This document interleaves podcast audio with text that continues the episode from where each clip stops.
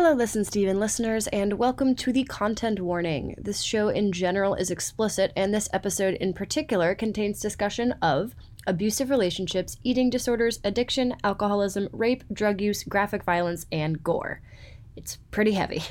If any of these topics are triggering for you, you may want to give this episode a miss. Thanks, and we hope you enjoy the show.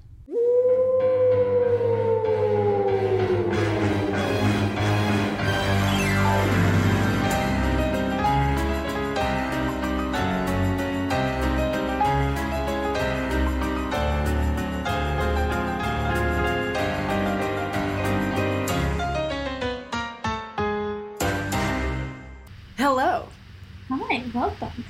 Welcome. Listen, Stephen, Stephen, listen. The Stephen King Book Review Podcast. I'm Lily. And I'm Margot, and I'm so proud of them. Didn't even mean to start it. but then they did. It was so good. Then you did. Um, what are we looking at uh, this week? This week we read Cujo. And how was it? Uh, you know, it was good. It was an emotional journey for me. As I think it usually is for people. I don't think Cujo's like not a good beach read, even for me, right? So here's. I actually had a different experience to your read because I was reading this and I was very surprised. I had a really nice time. Which, like, we'll talk about. But Yeah, I I really know. enjoy it. Uh, it just it reminds me of like parts of my life that I don't want to go back to, mm, and I'm sure it's a little similar for our boy Stevie. Mhm, not quite because he doesn't remember it. He doesn't remember it. Uh, so he likes it because he can read Cujo and have, have a fun time like the rest of us. Mm-hmm. But at the same time, I'm sure he reads it. He's like, man, I am glad I got help. Yeah. It was really interesting reading this because I think that there are a lot of his issues. So, this is the second time I have read this. And the first time I read it, I think I just knew of it as like, this is the one about the rabid dog. And when I read it, I was like, "Pff," or before I read it, I felt very like, this is a dumb premise. Like, what do you mean like these people are trapped in a car like it's a dog it's like it's just a dog but then you read it and you're like oh no it's um the first note that i have is literally everything is terrible. Um, because reading this the second time reading this the first time it was very frustrating and reading this the second time i sort of expected to feel more or notice more of what we now know was going on in Stephen's life when he was writing this and sort of his Yeah. experiences and now that I have my own experiences with substance abuse struggles etc um, like I expected it to come up to the surface a lot more and it really didn't it stayed sort of as an undercurrent for me and we'll talk about this when we get more into the discussion but what i was struck by is like eh, this book is soaked in anxiety Mm-hmm.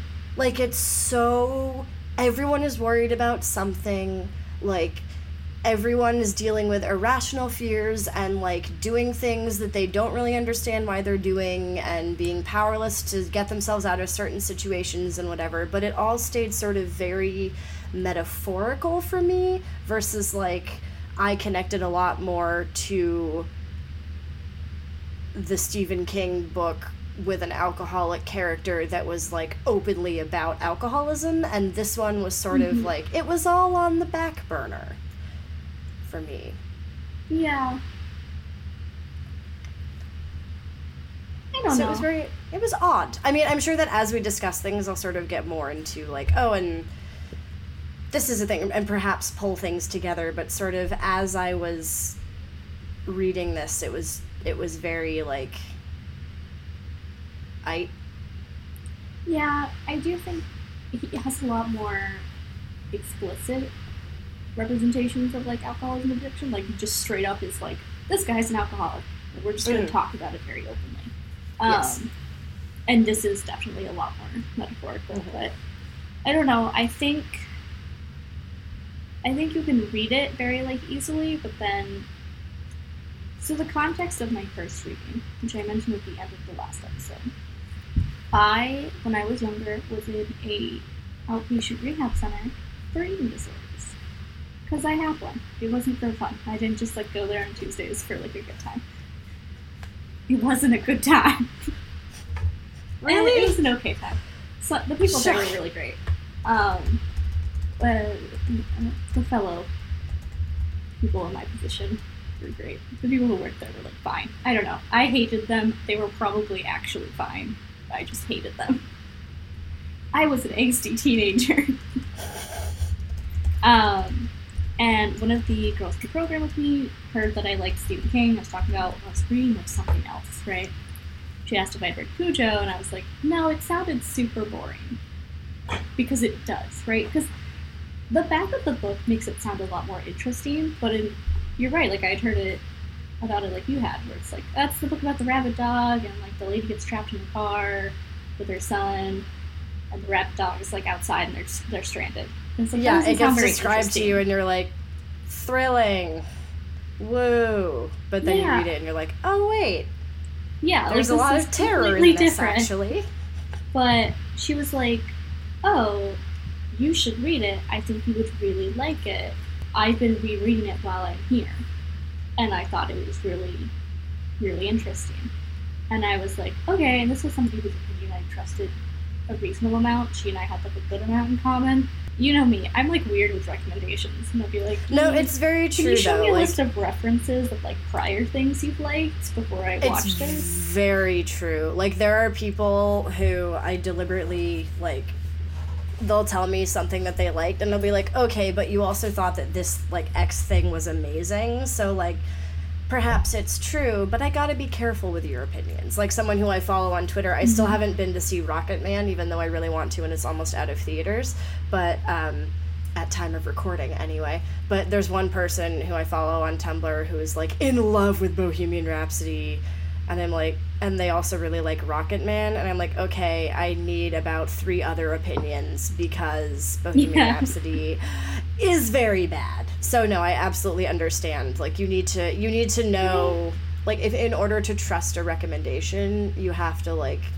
trust the person who's giving it to you and know what their opinions are on other things. Yeah, and I'm very like, I don't know, I think you and I are both very like picky. Oh yes. It's like I don't like most things, but I trusted her opinion, and it was a Stephen King book, and I did already mm. like Stephen King. We've talked about that Yes. before. Like that was right after my 13 year old binge read of everything Stephen King in the library. So I got it from the library. Support your local library.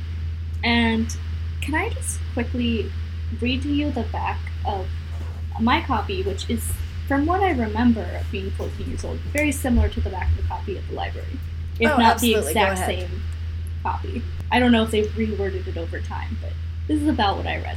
The ultimate beast is loose, and Stephen King is sending him your way. Which sounds like a direct to video commercial. It really does. a big, friendly dog chases a rabbit into a hidden underground cave and stirs a sleeping evil crueler than death itself. A terrified four year old boy sees his bedroom closet door swing open, untouched by human hands, and screams at the unholy red eyes gleaming in the darkness. The little Maine town of Castle Rock is about to be invaded by the most hideous menace ever to savage the flesh and devour the mind. Cujo. Doesn't that sound like something that's a lot more like fucking terrifying than like what say- happens? Try not to cut yourself on all that edge, my dude. It sounds like a little bit like a description of like an it scenario. Very where, like much. they yeah. uncover this horrible monster named Cujo and he like Yeah. starts attacking the whole town in like weird spooky ways. That's what it sounds like. So I read that and I was like, oh yeah, that sounds dope. She was right. Like this will kind of bad out. No, none of that really happens. It's all about just intuition. Yeah, like that's really it. is. Like it's like Tad sees this monster in his closet and it's like somehow a weird premonition of the horror that they're about to encounter. Yeah, this is like Trust Your Intuition, the fucking novel. Like, I don't know. In general, I do think the like, here's a nice normal thing like a dog. It's so fun, and then it's like actually it's terrifying. Can be done really well, and I do think it is done well, you know, in this book. But a lot of times, Mhm. I'm like, yeah, it's just a, it's a dog with rabies. Like that sucks, but I, I don't know. Like generally speaking, I wouldn't be afraid of a dog with rabies. I'd have a healthy amount of fear depending on distance to me and like if I have anything. But I don't sit around and like think about dogs with rabies. It's true, yeah. I I mean I have lately, but only because of this. So I was reading it and I really at there's one point early when they're trapped in the car and Donna basically just starts chanting like don't lose control. Like her inner thoughts italicized Mhm. like King likes to do. And she's Mhm. just she'd been doing it a couple times in the book already. Um, where she's just like, Don't lose control. Don't lose control of this, Donna. You need to keep control. And I was like, Oh, you know, I feel that, Donna. I get you. And a lot of Donna really related of the like, I am unhappy and I am just gonna fuck it up. I'm just gonna take my life. I'm gonna fuck it And- up. Yeah, that's very true, actually. That was one of the things that did resonate very much is like, oh, I'm going to look at my nice little life.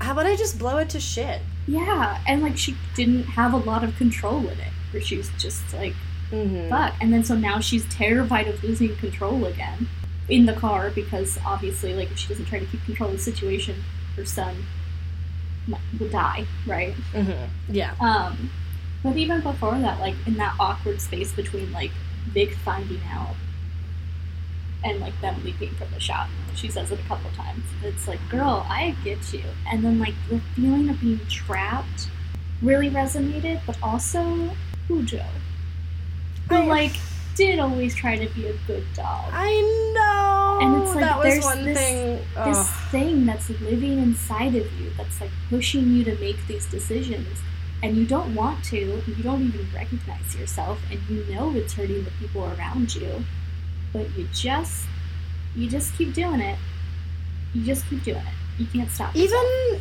fucking human garbage pile, useless man baby Steve Kemp has moments where he does that too. yeah it's just it's very everything i think we're going to talk about this later but there's a lot of anxiety Oh my god. and there's so many control issues and it just it really for someone like in the position i was in at the time where it's like i can't stop myself from doing this to myself and i know it's bad for Mhm. me it's bad for people around me it's hurting my family it makes my therapist sad you know me uh, but like i can't stop myself like i cannot Mm-hmm. stop doing it. Uh, at the time, especially being 14 years old, and like control is something that you want, but you've never had in your entire life. Yeah. And it's like, That well, here's true. a way I can take control. It'll fuck up my life, but I'll have But some it'll be- control. And like But that's it'll what Donna be did. me doing it. Yeah, she's She's like, my choices. my life is terrible right now, but at least if I have an affair, that's my decision. at least I'm Oh. doing it. I didn't have a recommendation, and thanks to this, now I do. So cool. Yay! Huzzah. But yeah, so it was it was a very rough first read, and I kind of avoided rereading it for a while. But I reread it, and in the last three weeks, I have gotten wisdom surgery, wisdom tooth surgery. I've gotten wisdom I got surgery. surgery to be more wise. I'm so wise worked? now. Listen, uh, The wisdom taken out. fucking radiates off of the screen. had some really bad reactions to the things they put me on. Uh, moved in like a thunderstorm, and work is very stressful. And now like my parents are visiting, and it's like I'm reading it, and I'm like, "Fuck, Donna, I want control too." What the fuck?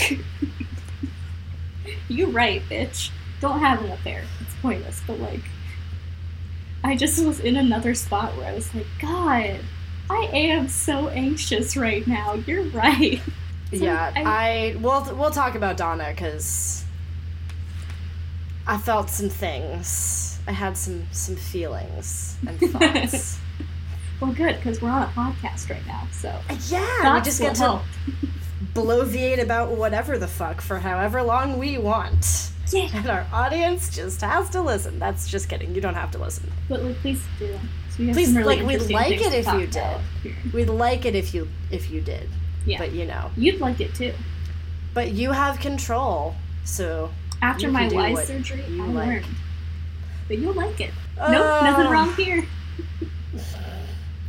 So Cujo was published yeah, let's get some in context. 1981 and was made into a movie in 1983. Um, yes, according to On Writing, which is Stephen King's part memoir, part like, which I think it's the subtitle is like a memoir of the craft. Um, yeah. Which fun fact is on like every single so you want to write better like list of books you should read That is a subtitle I have it read. Ah, yes! I know my random useless tidbits of trivia. Um, anyway, so he says that he barely remembers writing this book, and he read it and he liked it, and he said that like like I sure wished that I could have remembered that I can remember enjoying like the experience of writing the good parts. Yeah. Which is also slightly amusing to me because I'm like, then what do you think are the bad parts? Because the fact that there are good parts and you phrased it that way, like you didn't just say writing the whole thing. You were like, I wish I could remember enjoying the good parts. I'm like, so what do you think the bad parts are? anyway, it's it's Steve Kemp. That's the bad parts. Um, yeah. and also, well, we'll get more in depth with that. Fun movie fact, which I learned, thank you, Wikipedia. Um, apparently, all of the, the dogs that they had to play Cujo in the film, they were so happy all the time that they were just constantly wagging their tails. So they had to, like, tie them down with fishing line which I think is just it's just a fun thing in general. Like if you know anything about dog body language, which is absolutely a thing, um, and you watch movies or TV shows with like allegedly menacing dogs, and you can tell that they're just doing their best to like bark appropriately. And like they don't have the menacing dog posture. They have like i'm trying to be a good boy or a good girl for you posture. And it's like they're supposed to look menacing but they don't like in you know game of thrones spoilies but when ramsay bolton is being menaced by his dogs and sansa's like oh they're so gonna kill you haha um, they look very happy and friendly. Like they have to Oh, add the evil growling noises. Like they're just they're just like, "Oh, I'm to sit next to you and like sniff your face." And then they'll fix it in post, I guess. Anyway, it's like my favorite thing about dogs, dogs is that. They're like, Yeah. eh, they'll fix it in post. Wag, wag, wag. wag wag wag. Anyway, I love that Yeah, I do too. so much. St. Bernards are very friendly dogs. They are. They're All- so like- friendly. It's the addition. Like any movie dog is usually like pretty friendly because they're like so around people and like, dogs love when you're like, here's a task, complete it, good boy, and they're like, fuck yeah, fuck yeah. But also they had a, a type of dog that's already so friendly. Those poor producers. Oh my god, yeah. Like the ugh. Jesus. Also apparently the Cujo the dog the person or company I guess that trained the Cujo dogs also trained the Beethoven dogs. Oh, Yeah, that's sweet. Indeed. Which dogs. now I want to look up how many Beethoven movies there were. A lot, too many. Beethoven Um, movies. So How many? some historical context. Eight. There have been eight Eight? Beethoven movies. I thought that would take you longer to find. The internet's too I'm very good at googling things. We've established this. Many people I'm have like, googled this. indeed. Did you get like the But Google I'm- result, or like did you have to? I did get the Google result Mm-hmm. because I just googled America wants to know. Beethoven, Beethoven movies. How many? And it said Beethoven slash movies slash count, and it says eight. You know, I'm a little disappointed that they didn't have uh, the Fast and Furious naming conventions. They Two Beethoven, started Furious. Beethoven was the original. Fast and Furious is a copycat. Anyway, Anyway, 1981. okay. A bad time. 1981 was a goddamn terrible time. listen, like I know we've said this before, and we'll say it again, but like the 1980s very much seemed like a good time, but were not a good time. Yeah. Everyone was very, really sipping that Kool Aid. Really like, mm-hmm. everything's so great. I'm so happy. Let's watch Days of Our Lives. And then it's like, everything was pretty awful. So there was a pretty severe early 1980s recession Mm. that they entered into 1981. Um, you might also remember that the 70s were full of recessions. Uh, and then they had like a small break, and then they had a minor recession, and now they're entering a, a very severe recession. And they kind of touch on it, like there's a part where Donna starts worrying about grocery costs and like Mhm. if they'll have to be on food stamps. And it's like, yeah, this is a, a really rough time for the country. Uh, fucking Reagan is sworn in. He also gets shot this year, so it's not all bad. So but he survived. at least so. there's that. Um, and of course, five homosexual men in LA. Well, the rare form of memoir that hasn't really been seen before, aka AKA the the first, first cases AIDS of AIDS. cases. Um, in the crime department, they're the Atlanta child murders. Uh, they've arrested a suspect that I believe is the first one that he goes to prison. They don't arrest one before he goes to prison. I. Sometimes they arrest the suspect and they're like, "Whoopsies, no crime here," and then they have to arrest another suspect. They believe they've arrested the one who actually goes to prison for it. Um, there's the Hyatt Regency walkway collapse, which was a really, really horrible disaster, and Metallica formed, which was another horrible disaster. I was gonna say I really enjoyed the so on the notes Lily grouped those three things together and that they then started it with so on the list of crimes with the implication that the formation of Metallica is one of these heinous crimes. It is. Mm-hmm. It's pretty bad. Um, just there's a lot of insecurity, a lot of information being shared very rapidly, and most of it's pretty rough. But everyone's just kind of ignoring it because, like, hey, the Iran hostage crisis is over, and like, ah, maybe we'll talk about the Soviet Union. No, we're not going to do that. Okay, well that's fine. You Mm. know, days of our lives. Whatever. And of course, our boy Stephen is on a massive cocaine binge for a good portion of 1981, Yeah. including while writing this novel.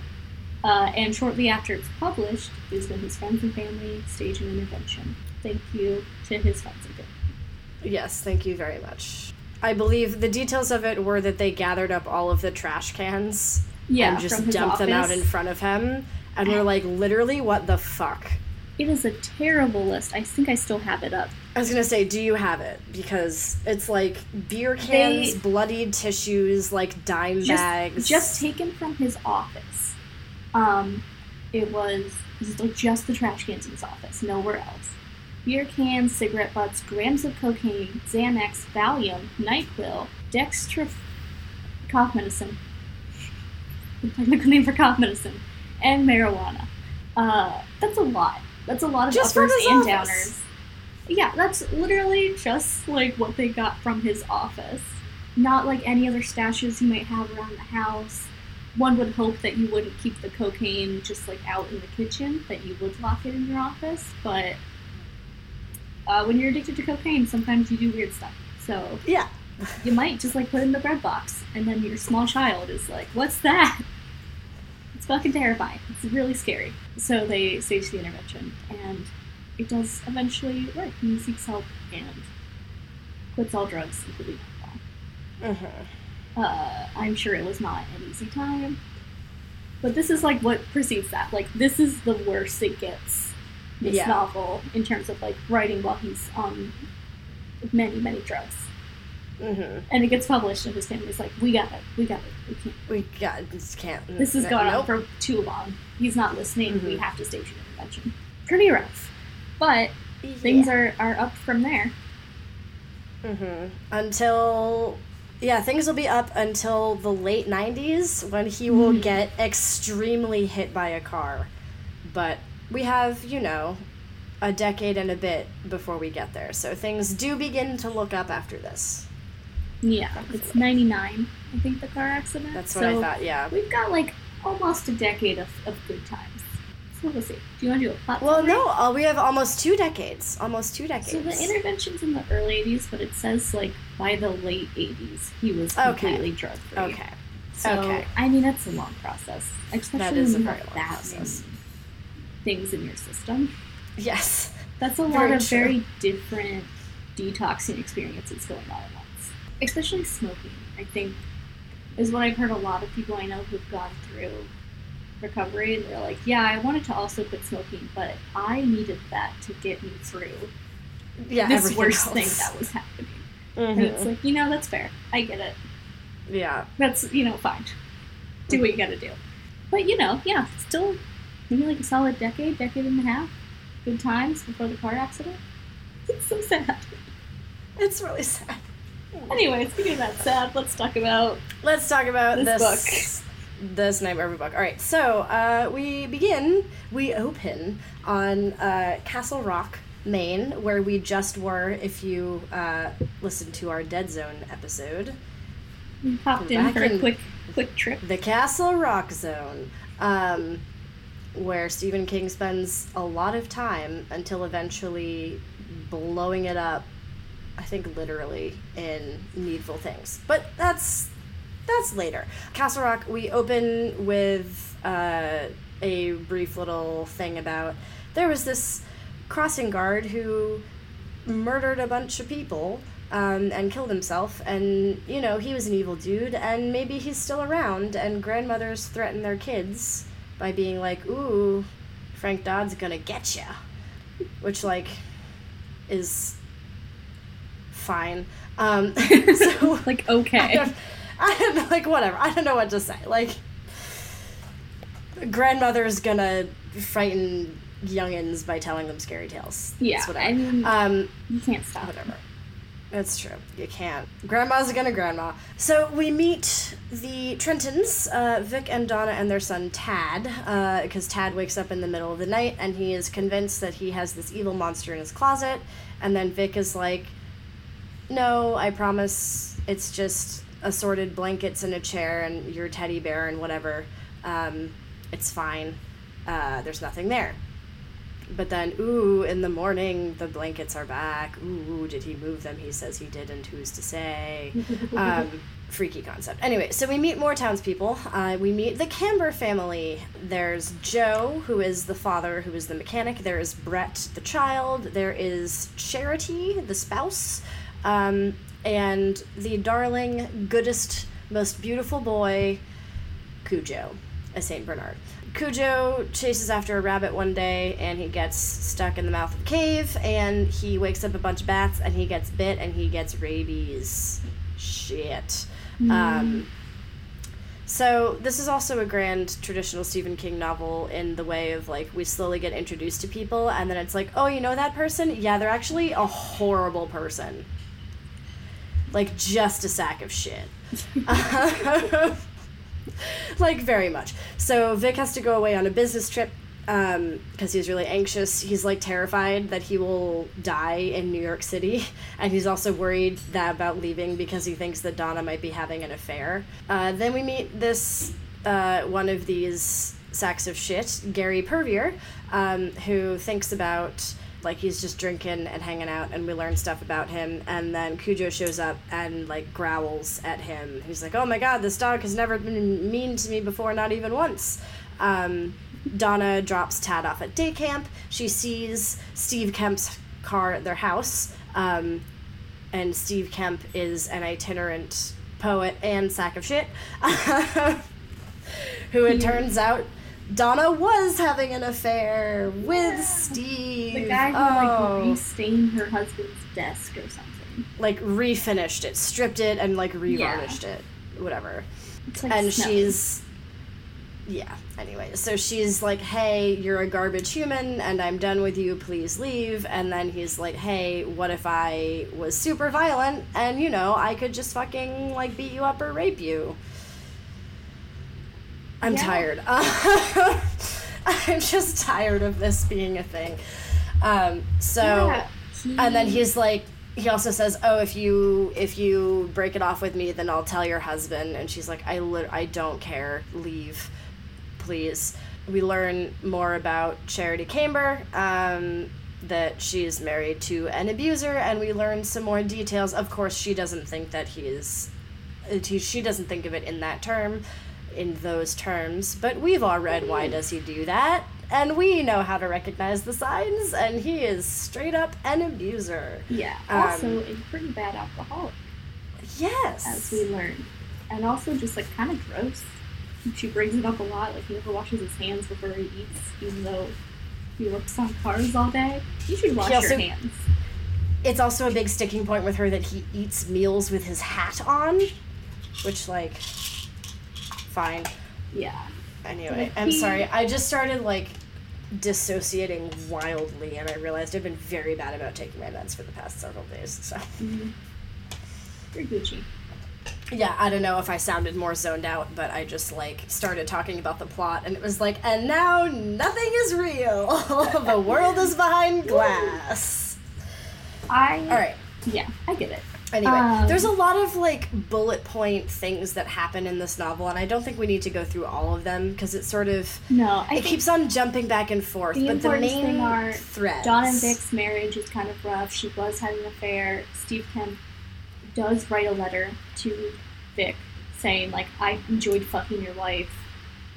Doesn't she have a fun mole or something? And Vic I think it's it the other way around, but whatever. What? Yeah, like Not that it's really important. he's like, well, he writes it. He's like, I enjoyed fucking your wife, and he's like, hmm, no, he could think that's not true. There's he no could think that here. anyone sent that. How will I prove it? I'll she has a mole. Any questions? And like Vic is like, yes, I have a couple. He gets it I'm work. sorry, like, you just said it any his office. questions, and I just had a flashback to the David S. Pumpkins sketch. any questions? Yeah, couple. So Vic And finds they out, are and like part he's of all it. Anyway. fucked up about it, and he there's this horrible part where he's like, I wish I could just go home and beat the shit out of my wife. But Yeah, I can't because. I think that really would be bad that. for my son. And I'm like, holy shit, you should jump right into the pond you're sitting at and you should fucking die. Uh, Mhm. It's not okay if your husband ever lays a hand on you. It doesn't matter if you have an affair. Being able to beat the woman you love is not okay in any scenario, and you should never ever tolerate that. Yeah. Any guy who's like, ah, I wish I could just beat the shit out of her, that would make me feel better. And it's like, okay, dude, how about you go to the fucking police? That'll make me feel better. Yeah. Um, but he finds out, he goes home, she kind of immediately is like, he knows, I can tell. He's like, yeah, I like got a the one the one little tick in the plus column that Vic has is like he does pull it together. He's like, "Oh, the reason why I got this note is because this dude was super fucking pissed off, so she must have ended it." Yeah. Which like kudos to him for putting two to get two and two together and getting four, but Yeah. He also like, Like- has this horrible moment where he's like, I could just take Tad and like leave and like let her. And he's like, really, I don't want that. I just want to hurt her as much as possible. And taking away her child is going to hurt her as much as I'm hurt right now. Which like, get Mhm. over yourself. Oh my god, your wife fucked another dude. She. You didn't lose a child. That's worse. Okay, that's a worse thing which to they will later find out. Yeah. exactly how that feels. They talk about it and like things are rough, but like they want to try to make it work if they can. Mm-hmm. Um, Yeah. Charity Camber wins five thousand dollars in the lottery, and she's like, "I've been wanting to visit my sister for years. She lives in Connecticut. years. Joe won't let me go ever, but now I have this money. Maybe I I'll buy him a it out." present. Yeah, she buys him and like, I'll leverage it into letting me go. Yeah, she buys him a really expensive piece of equipment. She wants to take Brett with her, their son. He doesn't want to, but she's like, "I bought you this thing, and if you let him go with me this week, I'll let him go hunting with you and your friends in the fall." Which is like Mhm. don't. They're probably terrible. Um, She knows that they're terrible. Yeah. but so she's like, she's but like, I'll let it. I'll do it. And then he like threatens to beat the shit out of her, but she doesn't back down. So he's like, all right, sounds good. I'm gonna go fuck you, uh, which is like how it is, right? Like it's not like Yeah. let's go have a good time together. It's like go It's like- upstairs. I would like to fuck, and he just like it's she's it's very rough, Mm-hmm. and he does his thing and then leaves and goes out drinking. probably because he knows they have five thousand dollars, so he's like the ching. Um, but she gets to take him to Connecticut, and that's very exciting. So she plans on Mhm. going.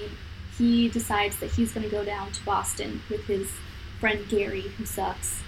Um, and they're gonna have like a fuck weekend, basically. Basically, they're gonna go yeah. and get drunk and have sex with like prostitutes and see a Red Sox game. To and quote. Frank Reynolds, whores. Yeah. Uh, so the upshot is that Charity leaves, right? And before they Yes. leave, Brett sees Cujo and he's like, And sees that He's he's like pretty fucked up. he like comes out the fog and he's growling and he looks a little weird. And he's like, you know, I think Cujo might be sick. Like maybe he got into some poison baits or something. Mhm. And Charity's like, if you bring this up to your father, he will use We will not let it. Like we, we won't go. go. And Brett's like, shit, you're right. She's like, it'll be okay. Like your father loves Cujo. If he's he's he'll see that he's not feeling well, he'll take care of him. It'll be fine. Brett's Mhm. like, you're right. So they're gone, right? Mhm. And then Cujo kills Vic is Gary. also gone. Yeah, Vic is about to leave Because- on a business trip because they run. He does advertising for a cereal company, and their cereal was heavily dyed red, and the dye stuck, and everyone was vomiting red, and it looked like blood. Like parents thought their child ate the cereal and vomited blood, but it's Mhm. actually just like it was the dye. It like upset some stomachs, but like it was fine. Like nobody got Mhm. hurt. Nobody got like killed. But it was like this huge thing, Like and the company is super embarrassed. And So- so, they're like trying to figure out. They don't. So Vic and his partner run are like the advertising company that Yeah. made the ads for this cereal, and so Yeah. that's like their biggest client, and so there's a lot of concern so like about what they're, they're, gonna, do. go Boston, New York, and like try to make it work and not lose the client. He's really stressed out about it. He's gonna be gone for like ten days or something like that. hmm And he's also So- like, okay, this is cool. I can go and like, we can Yeah. figure our we shit might out figure separately. it out. I have some ideas on like how to get this back on track. And then he finds Mhm. out his wife fucked another dude, and he's like all kinds of weirded out. He's, Mhm. he's not in a great place in the relationship, but he leaves. He's not Charity's gone at the Chambers place. Camber. Camber? Camber, Camber. Camber, Camber, Yeah, C A M B E R. Yeah. So Charity and Brett are gone, and Donna's car has been having some issues. And before he left, Vic was like, "Oh, you should go to the Camber place. Like he fixed my Jag the other day, months Mhm. ago, whatever, the other day. Uh, you should, you know, go there." And she was like, "I don't know. Like I've been calling and no one's answering. It's because like Charity's gone. Joe was there, but he goes over to his friend Gary's house and finds that Cujo has murdered Gary. Mhm. He's dead. And then Cujo mur- murders Joe. He's dead. So, like, no one's at the neighbor house. Um, but Donna's car keeps fucking up, and she calls Vic, and he's like, oh, you you know, just like, call the dealership, tell them you need a tow. Like, just maybe they'll be able to do this. And she realizes that everything's going to be really expensive. And she's really anxious about money because she knows that they might lose their biggest client. And then, like, what will they do? So she decides that uh, she is going to go to the Camber place. And she tries to leave Tad at home with a babysitter, but he's freaked out about his closet, so he refuses to stay.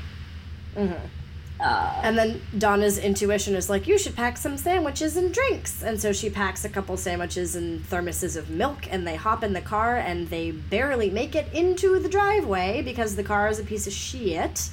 and then it um, dies. But they're like, it's okay, it died, but we're here. We made Like, it to the car it. mechanic. It's fine. Uh, of course, There's the rabid dog, who is like fully in the throes of his rabies and has killed two people Yeah. at this point in time. it's been a few days. He's completely ravaged by it. Um, hmm we do get some really interesting perspectives from Cujo. Yes, we do. Very He's like, interesting. fuck this woman. Basically. I don't know Pretty why, much. but fuck this lady. Um, Mhm. So they're they're stuck in the car, but she's like, "It's okay. The mailman's gonna show up. He'll help us out." Joe Chambers Chambers canceled his mail because he was going to be out of town in Boston. So the mailman does not come. Does not show up. Uh, sucks. Meanwhile, Steve Kemp, this fucking bastard, was enough like- that he wrote this note. He is going to show up at the house and probably try to rape and harm Donna, realistically. Like, Mhm. he's like, I don't know what I want to do. And it's like, mm, I know We know. but of course, the house is empty. So Mhm. he just goes and starts destroying shit. Donna had And left a little note about where they were. raging hard He on, gets of rid of it. Yeah, he's so he's rock hard. He's just throwing shit everywhere. Um, and the then narrative goes is very clear about this. Repeatedly, his erection is described as Oh, yeah. being like very serious. Yeah, he is. He's granite right now. It's a fucking diamond in his pants. It's really terrible. Not because it's valuable, just because it's hard. It's not. It's not valuable. Sorry. And Don't then he goes upstairs and jerks off onto to their bed. for. Yeah. And then he's like, "Huh, that was kind of weird that I did that." Oh well. also, erases the note that Donna left saying that they went to the Yeah. Camber's place and instead writes what like I left a surprise for you, baby, or something Yeah. along those lines. And then like you could presumably would go upstairs and see like cum all over this nicely made bed. mm-hmm. And be Which- like, oh my god, Not ideal. Um, not ideal. So Donna and Tad are in the car. They're stuck in the car. Anytime they try to like, the Cujo's like circling it. Like he is not just like Mhm. also present. He is actively a threat.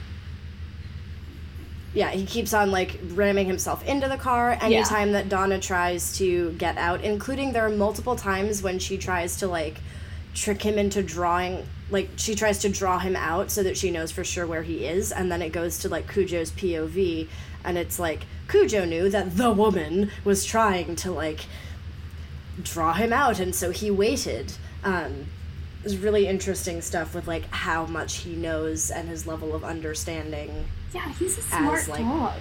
a dog. Anyway, so Vic, Brett, and Charity are like having a fun time, even though Charity's like, "Wow, my son is kind of a d bag because of his dad, and also I don't really get along with my sister great." But I'm gonna go back and just live this life because Yeah. Because um, Yeah. What else am And I gonna do? Pretty much, yeah. It's very that same sort of hopelessness and powerlessness that Donna is feeling, and that sort of runs it, it runs through Charity's narrative as well. It's just all fucking over this novel. Um, it's everywhere. Everyone's anxious, everyone's worried, and everyone is helpless to stop themselves from doing something. Um, Yeah. So Vic is like really paranoid because he's been calling home and hasn't been able to get in touch with Donna, and he's like, oh, she's having an affair. She's not having an affair. She's just like not at home. She's having an affair. It's Steve Kemp. It's Steve Kemp. I know it's Steve Kemp. Yeah. Ah. And then so he's like, just call the fucking sheriff. My guy, he's like talking to himself, like, call the sheriff, figure it out. So has the sheriff stop by the house. Uh, sheriff sees that the house has been severely fucked up. Yeah. Uh, Vic is freaking out, so he goes home and is like, Roger, my dude, we have this plan. You're just gonna have to deal with it. And then at this point, Roger's like, Why did you come on this trip if Donna was having an affair? Like, Yeah. Why didn't you tell me?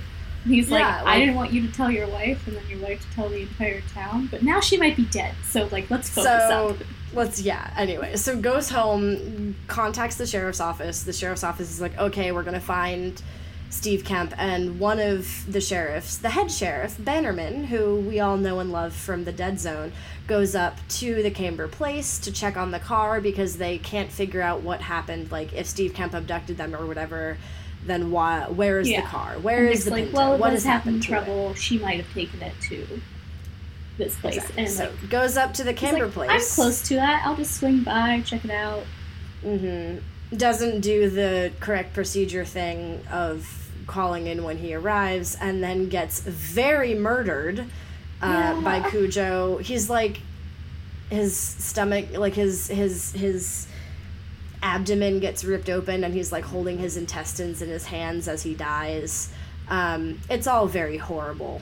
Yeah. Um, but then, of course, so he's dead and up there, and then doesn't come back, and everyone's like, "Why hasn't Bannerman come back? That's kind of weird." So Vic is like, "Okay, well, fuck this. Something is clearly up. I'm just gonna go up there." So he goes up there just in time to see his wife, who has like, understandably nearly completely lost she has completely lost it like Yeah. she comes back but in the moment she's completely lost it so seeing his like totally out of it wife savaging this dog's corpse um, because she has gotten out of the car, picked up the broken baseball bat that Brett kind of fixed, started trying to beat Cujo with it, ends up like stabbing him, and then continues to beat him to death.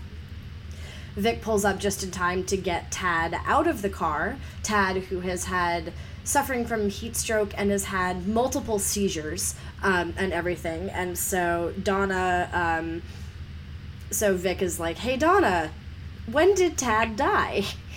And Donna is like, I don't know what the fuck you mean. I'm going to try and give him CPR. Uh, it doesn't work because he's dead. Um, the sheriff shows up. Everything is a mess and terrible. Um, Cujo's head gets sawn off and taken away to be tested for rabies. Yeah, she gets Donna and Vic are. Horrible, um, but things are looking up for Brett and Charity. Um, Yeah. Joe is gone. They sell the. They have the lottery money. They sell the whatever the chain fall that she bought for him. They have like three thousand dollars of life insurance policy. Um, we learn that Cujo always tried to be a good boy. Uh, Brett and Charity get a new puppy. Yeah, The end. that's really it. It's Everything is terrible. Yeah, it's really bad. Everything is terrible. I love when Stephen King does this in his novels where he sets up like a very, it seems unimportant detail in the beginning, and then like another one, and then another one, and then Mhm. slowly everything is like snowballing together. It's like so like early on he establishes that there's like this old lady in town who sucks, but like she's always right about the weather. It's like a Always. big deal. And then she says to the mailman like it's gonna be the hottest summer ever. And you're like, oh, okay, cool. Like, and then fi- it's like, whatever. it so happens that this day that they're trapped in the car is one of the hottest on record. So they are trapped on a car in like this incredible heat wave, and all they have are like thermoses of milk, yeah. and like Also, they can't roll down the point- windows. Because Cujo is fucking rabid. Like she can do like cracks every once in a while, but she can't sleep with the cracks. She has to like stay watching. And you're like, oh, like that's why we spent so much time talking about the weird old lady who's always right about the weather. Mm hmm Also, like, that's why, oh, it's important that we know what's going on with Charity and Brett because that means that Joe is going to be away, and it's important that Joe is away because A, he's not there, and B, um, he, like, forwarded the mail, or he said, hold the mail because I'm going to be missing. So the mailman isn't coming. Yeah. um what else it sets up like we set up oh this like his alcoholic friend who's like kind of shitty but whatever who like knows cujo and his son and then he's the one who ends up being killed. Um and then like it's so yeah it's it is very this is also one of those it's like the doctor who episode partners in crime. In this one specific way which is that the writer has specifically set out a series of like circumstances where the characters keep just missing each other and things keep going just Yeah. wrong enough the mailman so the mailman isn't coming because joe is away Yeah. like the um, steve kemp broke into the house and erased the note telling everybody like uh, that donna wrote saying okay we're at the cambers like all of Yeah. these different things it's this series of like the one thing that would save them in like all of these different instances doesn't happen and it's infuriating excuse me it's infuriating to read because like if one of these there are so many like sort of fail safes in this situation that like should have prevented this but circumstances are such that like everything goes wrong Yeah. instead of like one thing being normal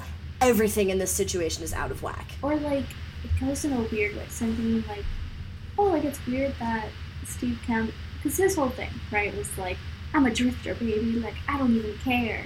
I'm 38 years old and I don't have a job. Fucking housewives. Great.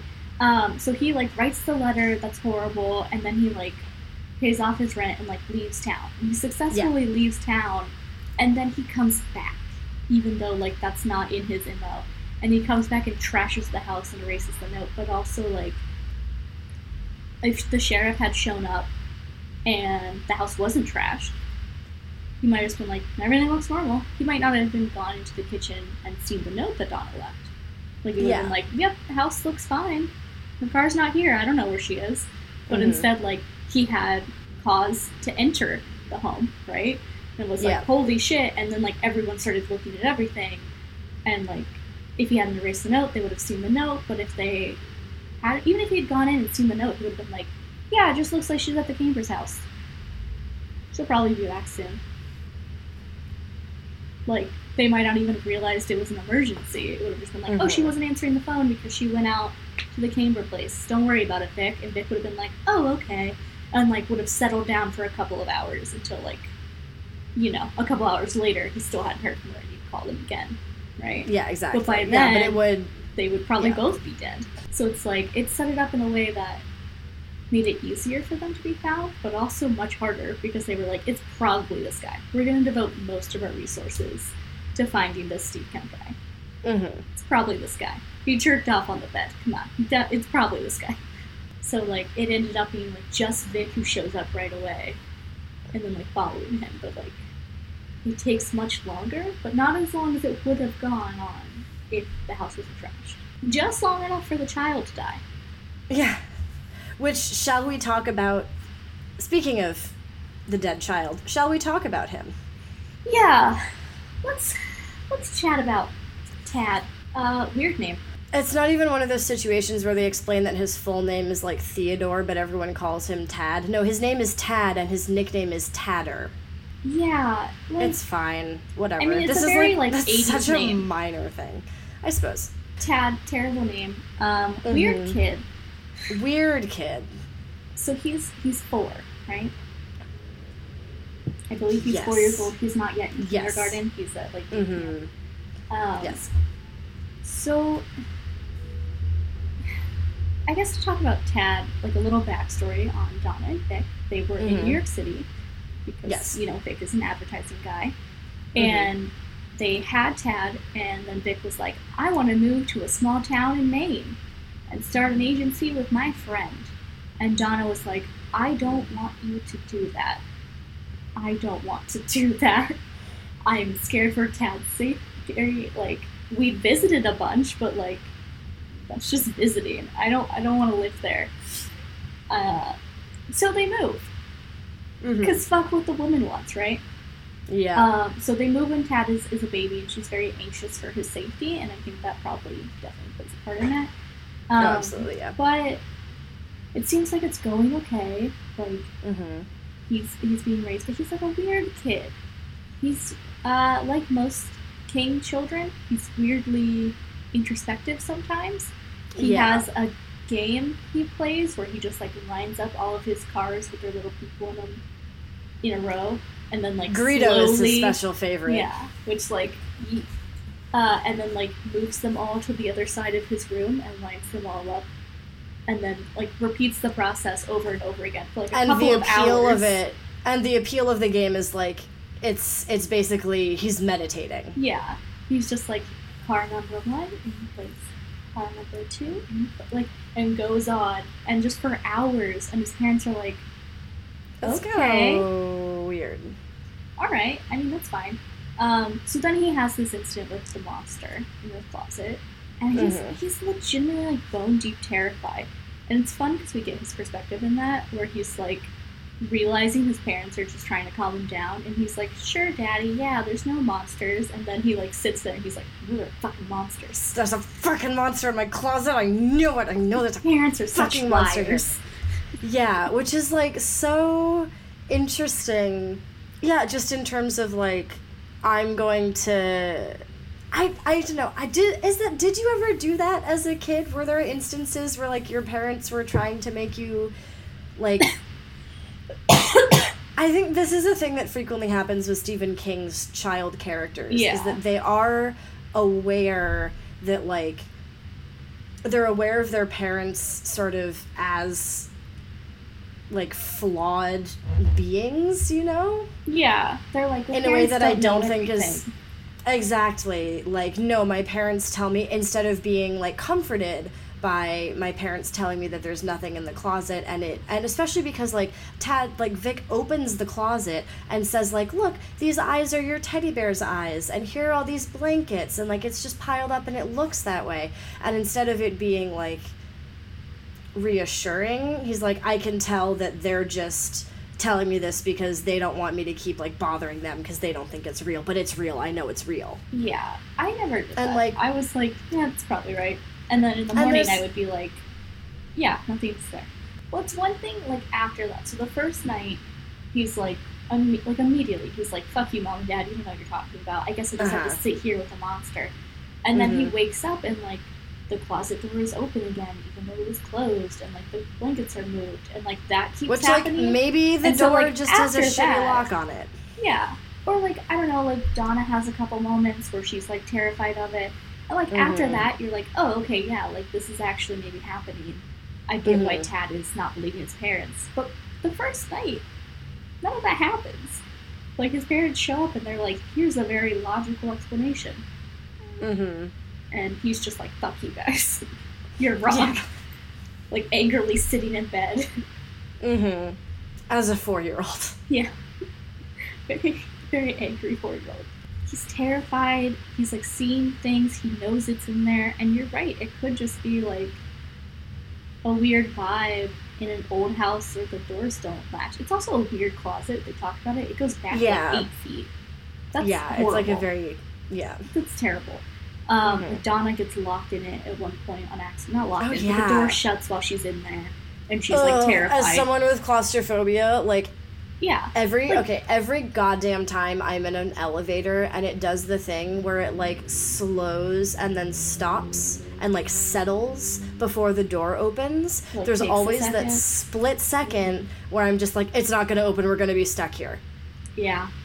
It's like, Every it, like goddamn that would be terrifying for anyone, right? Yes. Like you're putting stuff Mhm. away in your kid's closet and like all of a sudden the door sorry, closes and like you're stuck in the dark, like there's no light.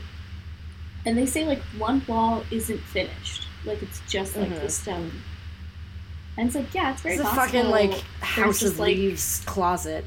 Yeah, and it's like we know that certain levels of like electromagnetic radiation or whatever it is, like Mhm. if the wiring's not right, you're gonna feel a sense of dread. And like Yeah. that's a quantifiable thing, and especially if like walls aren't finished correctly or if you're exposed to that kind of stuff. Yeah, like that would definitely happen. That's super Mm-hmm. realistic. Uh, old houses, they don't have doors that close well. And they make Super realistic. noises and stuff all the time. Yeah, but like because he's so terrified and because he has this like building sense of dread, which like is probably he's seeing the future about Cujo, I guess. Yeah. The monster he sees is very Cujo-like. It it's is, like a yeah. big hulking monster that's like growling and snarling. Mhm. Um, but yeah, like I don't know. He's weird. He's very open with his parents. He's like, I know my parents are fighting, and I see my mom crying. Oh, but she's not crying anymore. Time to watch TV. And it's like, you dick. Yeah. It's like um, it's like Danny in The Shining, where it's like he knows his parents are like both upset, but he only cares about how his dad's feeling. Yeah. Like he doesn't try to comfort Wendy. It's that kind of thing. Where it's like, yeah, my mom's outside crying right now. But my dad feels Oh, bad well. about it, so I'm gonna feel sad. Yeah, I hope she doesn't Yeah. cry in front of me, because then I'll cry. What else? Tad is like when Donna so Donna has this like huge section where she's talking about why she wanted to have the affair Yeah. or uh, like why she had the affair. She didn't even necessarily like tr- did she really want it per se? I, Yeah, we could argue Um. Exactly. But so the reason why is because she's sort of like staring down. There's this weird thing. I, you know, something about this. Do you think that this is actually a new a new and fun twist on the Stephen King like two types of parent-child relationships?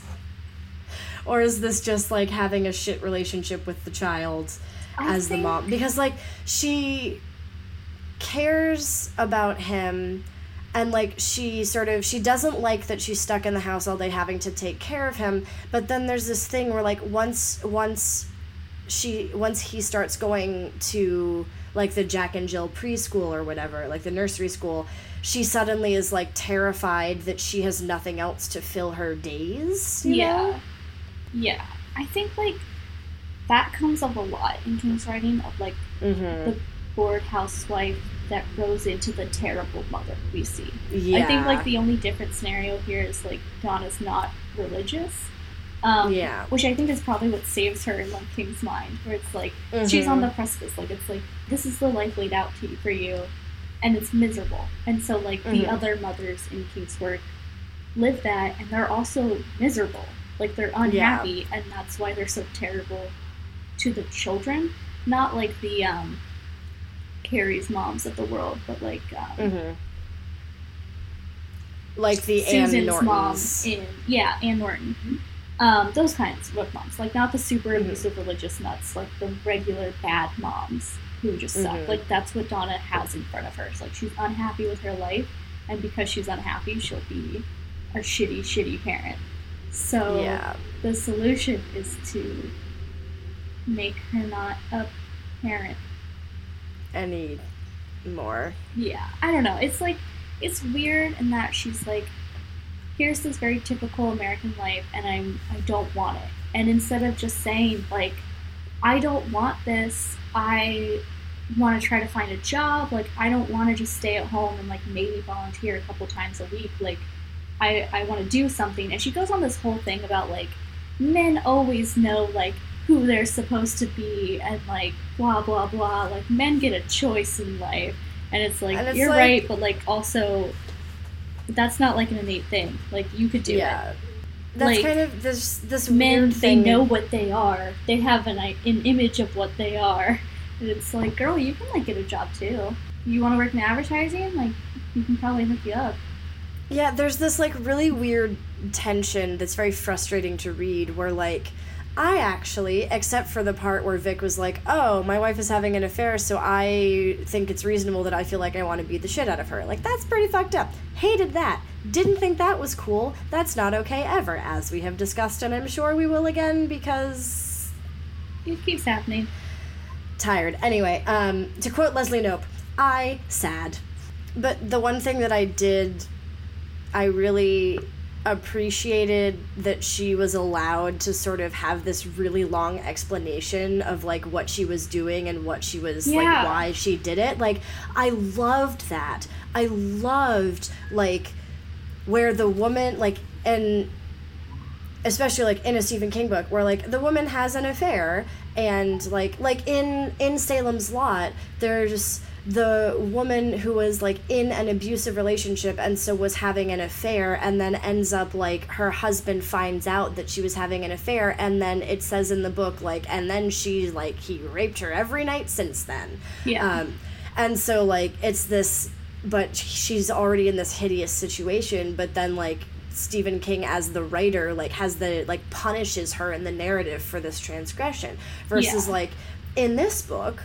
Donna gets to sit down and be like, here are all of the very real things that I was struggling with, and like, like I can't explain the logic of it to you because it was all about my feelings. Yeah. Like, but but please try and understand me. And like, yeah, I don't think Vic is that great a person, especially like in the beginning and as it goes on. But during that conversation and sort of their relationship feels very much like this is a hot mess, but we want to try and understand where the other person is coming from and see the other person as a person and like try and try and like heal the thing that we fucked up and keep going, which like was very refreshing to read in a Stephen King book and also kind of just in general and like to to what degree that is sort of I don't know. I it felt very refreshing and that was that was how I read it was like this conversation where she's like please just listen to me like I'm trying to make this clear. And even Vic has that moment where he's like I found out about this because the dude was pissed because she ended it yeah. and I want to try and like understand it. So Yeah. that actually was something that I that meant a lot to me reading this. It's definitely a huge uh, step up. Absolutely. There's still like It's by no means perfect and there's a still there's a lot of shit in it, but I wanted to at least mention It's that like it's that's a interesting big that step. like in the previous King works and in some that follow this, like a woman's sexual transgression is handled brutally, and in this one, her sexual transgression is like fine. It like they're gonna work through it, Um, Mhm. And I And then like she does still get of, punished like- because she gets locked in a car with a rabid dog and her yeah, son but dies it's not like, like, in a her clear arms. like in his previous works and in the future ones. Like it's very it's one to one. it's right? clear. Like, yeah, has very, a very is brutally raped. Yeah. like that's one to like we match it up. Um, Mhm. And in this one, it's really like it's less of a sexual transgression and more of like a familiar transgression because of the reasoning behind it. It's like I'm unhappy being a wife and mother, and so she transgresses, and then she, her punishment is that she is no longer a mother. Like she Yeah. failed Tad by having an affair and is like putting their family in jeopardy, and so the punishment Mhm. for that is well, you don't get to have a child anymore. You weren't happy being a mother, great, you don't get to be one. Um, And that's and it's it's very interesting because the focus really isn't on the sex. Like, I mean, every scene with Steve Kemp is like, look at my boner. I'm gonna have an really orgasm. Is. Uh, There is a mention like, of his boner in like every scene in which he shows up, either the presence or the absence. Yes, but like, he's, he's all about that penis. Also, as an important note, he is 38 years old. he's he 38 goddamn 38 years old. years old, and he's described as having bed sheets that are crusted with cum. He Oh. jerks off constantly and doesn't wash them. That's a real thing. Like he thinks masturbation leads to creativity, and so he just Oh my God. jerks off all the time in his bed and never wash like they're crusty. Isn't that he's 38 years old? 38. I thought he was like gonna be like 20 like a like a young, fresh out of college kid who's making these horrible choices. No, he talks about it. Like that's part of why he's so mad at Donna is because she made Mhm. him feel old. That's not what I wanted to do. I'm doing some hasty math. Do do do do do do do. Nineteen. Okay, okay. So when I was reading this, I was like, Steve Kemp, Steve King. It can't be. But also, like, there's sort of traces of the insufferable, like, academic writer egghead that Stephen King sometimes writes as himself and also sometimes writes as a horrible person whomst he hates. Mm-hmm. And the hasty math that I was doing was that Stephen King was 34 when this came out, um, not 38, Yeah, little. because I was curious. But anyway, fucking, he's just the worst. Yeah, he's terrible. But like, but yeah, well, like other than his scenes, which are all about sex, for her it's not about sex. It's not. Like even when she tells Vic, she's like, the sex was like not great. Not because like I don't know, I loved you the whole time. It was weird, and I wasn't having a great time. Like it wasn't about sex. It was about trying to rebel against this family role that she has. Yeah. And so the transgression is met with family punishment, not a sexual punishment, which like Mhm. Is what is the norm, which I think is interesting, and I guess it's because we want Donna to survive, and like King wants her to survive and like move on. Mhm. Like I think you can tell Donna is like a liked character for King. yeah. Like she gets a lot of like King traits. And, Yeah, like, that's something that I thought was so interesting. Is she absolutely is like she? Think that was a that's no, but she does have a lot, and she has like that. Um, it was re- it was really nice to read a book where one of the Stephen King liked characters was a female protagonist because I'm getting real tired of these like jerk ass dudes I know. and it's just it's very different to read it when it is a woman part of writing like women well is writing them as fully realized characters with like good things and bad things and nuance and mistakes and whatever. And so it was so so nice to read a Stephen King book where not just a female character but like certainly a central female character is very much like as you as you phrased it so nicely a Stephen King liked character one that like he cares about and like wants to see do well and is rooting for Yeah. like that doesn't that hasn't happened a lot it won't happen a lot and like that's part of what I liked about her is that there are all of these things where like she's written well yeah. and has with depth. care Yeah. exactly And Vic gets a lot of the like Stephen King like I'm good with children. Like Donna Yeah. gets the classic like angry mom who's like, "It's your imagination, just stop it." And then like Yeah. Vic is the one who's like, "I'll write you a little, little rhyme to keep the monsters Just away." saying, the monster words are stupid. they're fucking stupid. They're badly written. Fuck you, Vic. You couldn't do better than that. Yeah, I thought you were the ideas man. Okay, Yeah, like you write advertising copy? Like, what the fuck? calm down. But yeah, it's just it's interesting. No like, wonder you're little of a worried about losing your business. I know, right? Um, but it's, it's interesting to me like how little of a role Tad really plays. Like this is about Vic and Donna. The whole thing, Yeah. like the subplot with the affair, like this is the story of their marriage. This isn't the Mhm. story of like their child dying. Of like their family unit. Yeah. And like we get I felt reading it surprised at how few like point of view moments we get from Tad while they're in the car. Mm. Like it is Yeah. mostly Donna. Oh yeah. Wow, I Um, did not even think about that, but yeah, you're absolutely right. I'm trying to remember like Oh my how many like there are. for once a male character, and granted he's a child, but Stephen King writes very precocious children. A male character is the sexy lamp. Yeah. By which Amazing. I mean It's a child. it's a child, yeah. Like not to say that, you know, the child what the sexy lamp is like you know you've written a weak female character if they can be replaced by a sexy lamp and have nothing change. And like in this, Tad is very much the lamp. Like once they get in the car, he just sort of sickens and dies. He is the Emmy Rossum in The Day After Tomorrow. yeah. He's just he's just like he's the innocent child who just like sits there and is like, I'm scared of monsters.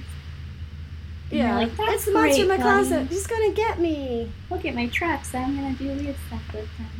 Literally, he gets in the car. He turns into an object. What needs to be saved? Yeah. We had several moments with him before. Like before they get in the car, we get a lot of his perspective. Mm-hmm. And But once we're in the really car, it's just like, it's done. yeah, We get his perspective the first time, like the Pinto breaks down before she takes it, and then he just like disappears from the narrative, kind of. And I, it might be to, like, I'm not prepare us for fucking mad. dying. It's less stressful. Well, because also I think that leads to the big reveal of like Donna finally like defeats Cujo, and then it's like he's already dead. Tad, like you Yeah. didn't save him. You did Mhm. all that, like you didn't save your son. He's already he's already dead. Like that's a big reveal and like a big Mhm. moment because you're like, yeah, she beat the shit out of him. Like maybe they're all gonna be okay. It's like no, he's dead. He's already dead. So like we don't we get that. It's like more of a Mhm. moment. Also, I also, know that this is like this is a very deep and serious moment, but just the image of Vic like rolling up there, not really knowing what's happening, but just a vague sense of kind of worried, only to see his wife, who's like lost her absolute goddamn mind, beating the shit out of the corpse of a dog. Her stomach is ripped apart. And she's, Like, just she's like, fucked up. And she's just beat like blood is everywhere. You gotta imagine, Like- right? It's all over her. It's all over the dog. Like it's flying everywhere. like I know it's obviously There's a dire. dead sheriff. and like grisly as fuck but also the image is just so wild that like there's an element of the absurd in it It's like like I don't even know what I would do. And then he's like, Hey, hey, hey, where's the kid? And she's just like, Car, hospital, So. yeah let me go back to beating the shit out of this dog corpse And then he's like, uh, how long has he been dead? Which, like, okay, another moment of, like, them not really being parents. If you see that, and then you're like, okay, I gotta get my child. That's a good reaction, right? yeah You're like, Mhm. wife is standing, where child? Go to the Mhm. child. And then you're like, shit, my four year old son is dead. You don't, like, carry him up to your wife and be like, and be like how when long did has he he been dead, Donna? You would be like, holy shit. You'd have Donna's reaction of like, let's try to like, let's try some CPR. Let's try some yeah out now. let's let's let's hop in the fucking sheriff's car and use their radio and get a fucking ambulance up Yeah. here while my wife does cpr Like, that was all fine, but like the first response of just like calmly carrying him out and being like, how long has he been dead? Like, I would immediately like get him out of the car, sure, but like on the ground, right in front, like start Which is going at it, interesting. screaming. Vic has been the more emotional, in touch, whatever parent, but Donna is by far the more useful parent in this scenario. Vic is Yeah. useless. But like honestly, pandering to your child and letting them believe there are monsters in your closet isn't very good parenting. Like Donna No, was right in that like she was like, they're not there. Like let me prove it to you. Yeah. Like you, we just have to keep telling them they're not there. Because Mhm. there's no monsters there.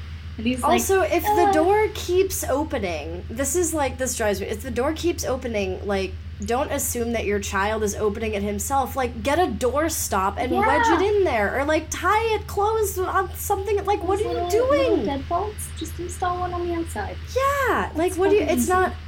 Yeah, and install it like higher than your four-year-old son can reach. Yeah. Take that goddamn chair out of his room. Little kid doesn't Yeah. need a chair in room. Also, okay, why is the teddy bear in the closet and not in the bed? Yeah. Okay. Maybe if your kid was like fucking normal. Uh, yeah, let's blame the yeah, four-year-old. it's his fault for being a weird little shit. that's fine. You I mean, deserve to. Apparently, he was the only thing causing trouble in their lives, and after he dies, they're like, well, we still love each other, so we're gonna stay married.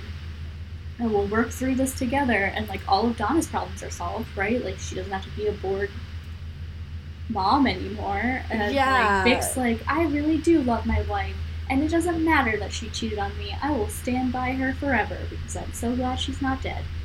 And like, listen, marriages that aren't on the rocks frequently fall the fuck apart after a child dies.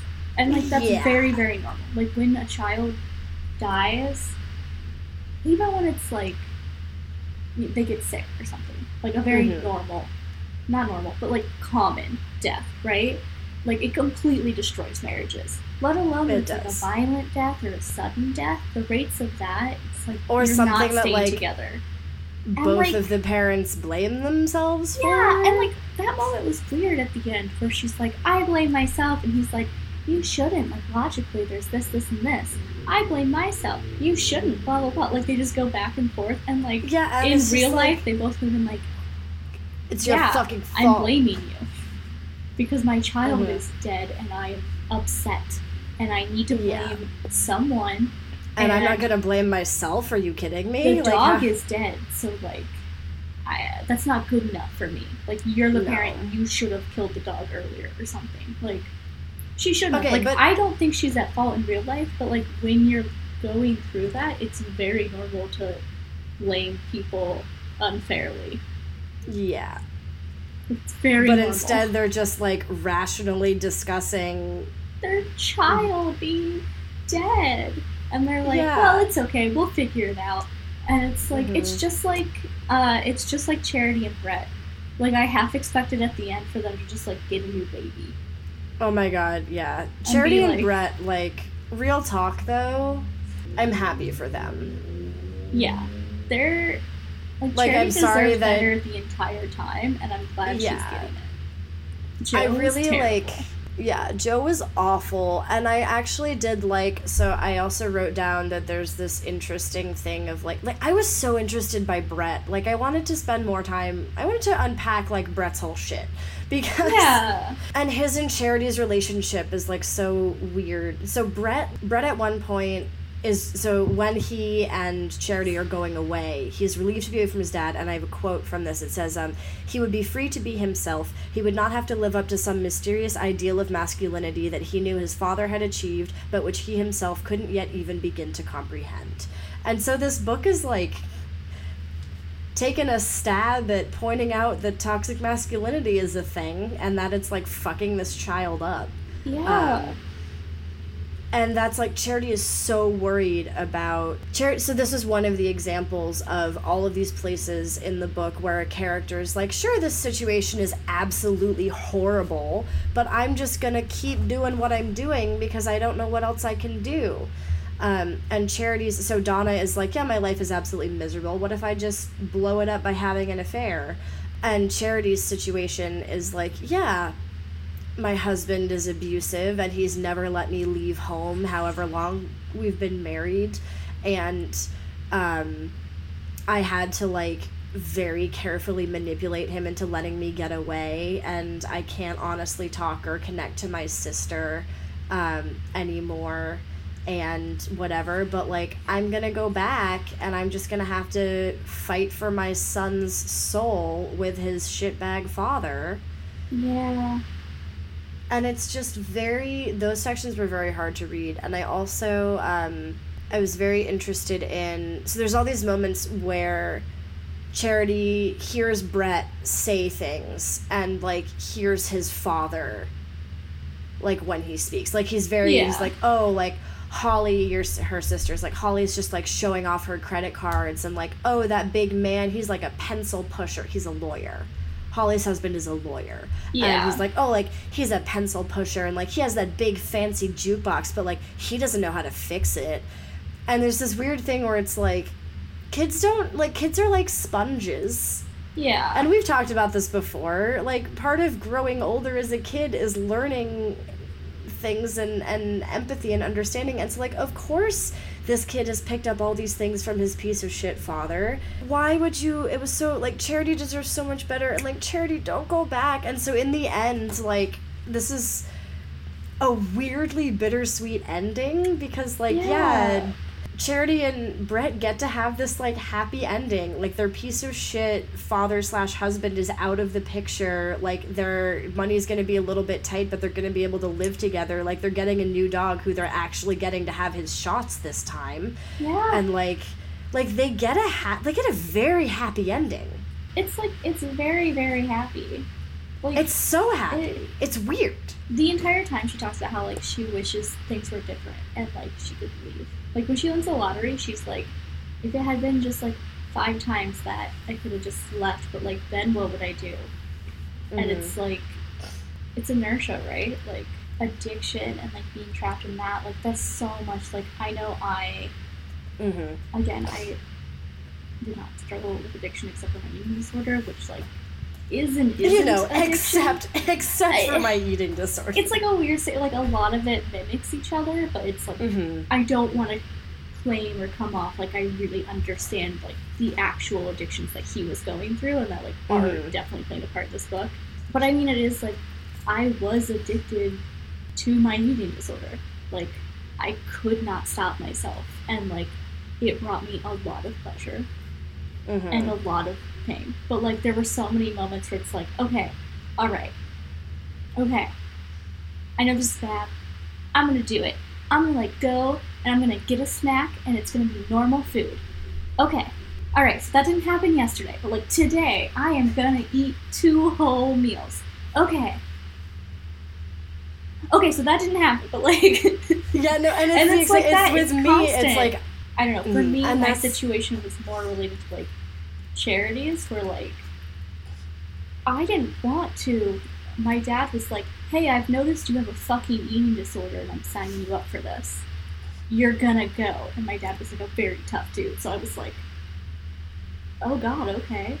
Like, and I did not. The amount of times I like schemed because it was outpatient, so like I had to go there every day mm, in the summer too, which like not fun.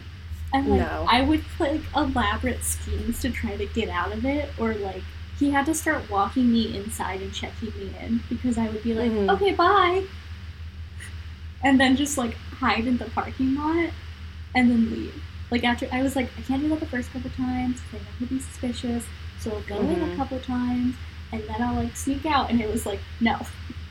And so, like with Charity, it's like she wasn't gonna. Like maybe she would have, maybe she wouldn't have. Maybe I would have sought help on my own. Maybe I wouldn't have. But Mhm. like something came in, and it's like, hey, this is happening now. Your husband said You have to figure out what you're gonna do. mm-hmm. You're being forced into this rehab program. You have to figure it out. And it's like sometimes that is so good for you. And like I mean, with King, it was like maybe he would have gotten help all on his own. Maybe he wouldn't have. But his friends and family were like, no. Well, that's one of the. This is one of the things. Is like something that's interesting is um.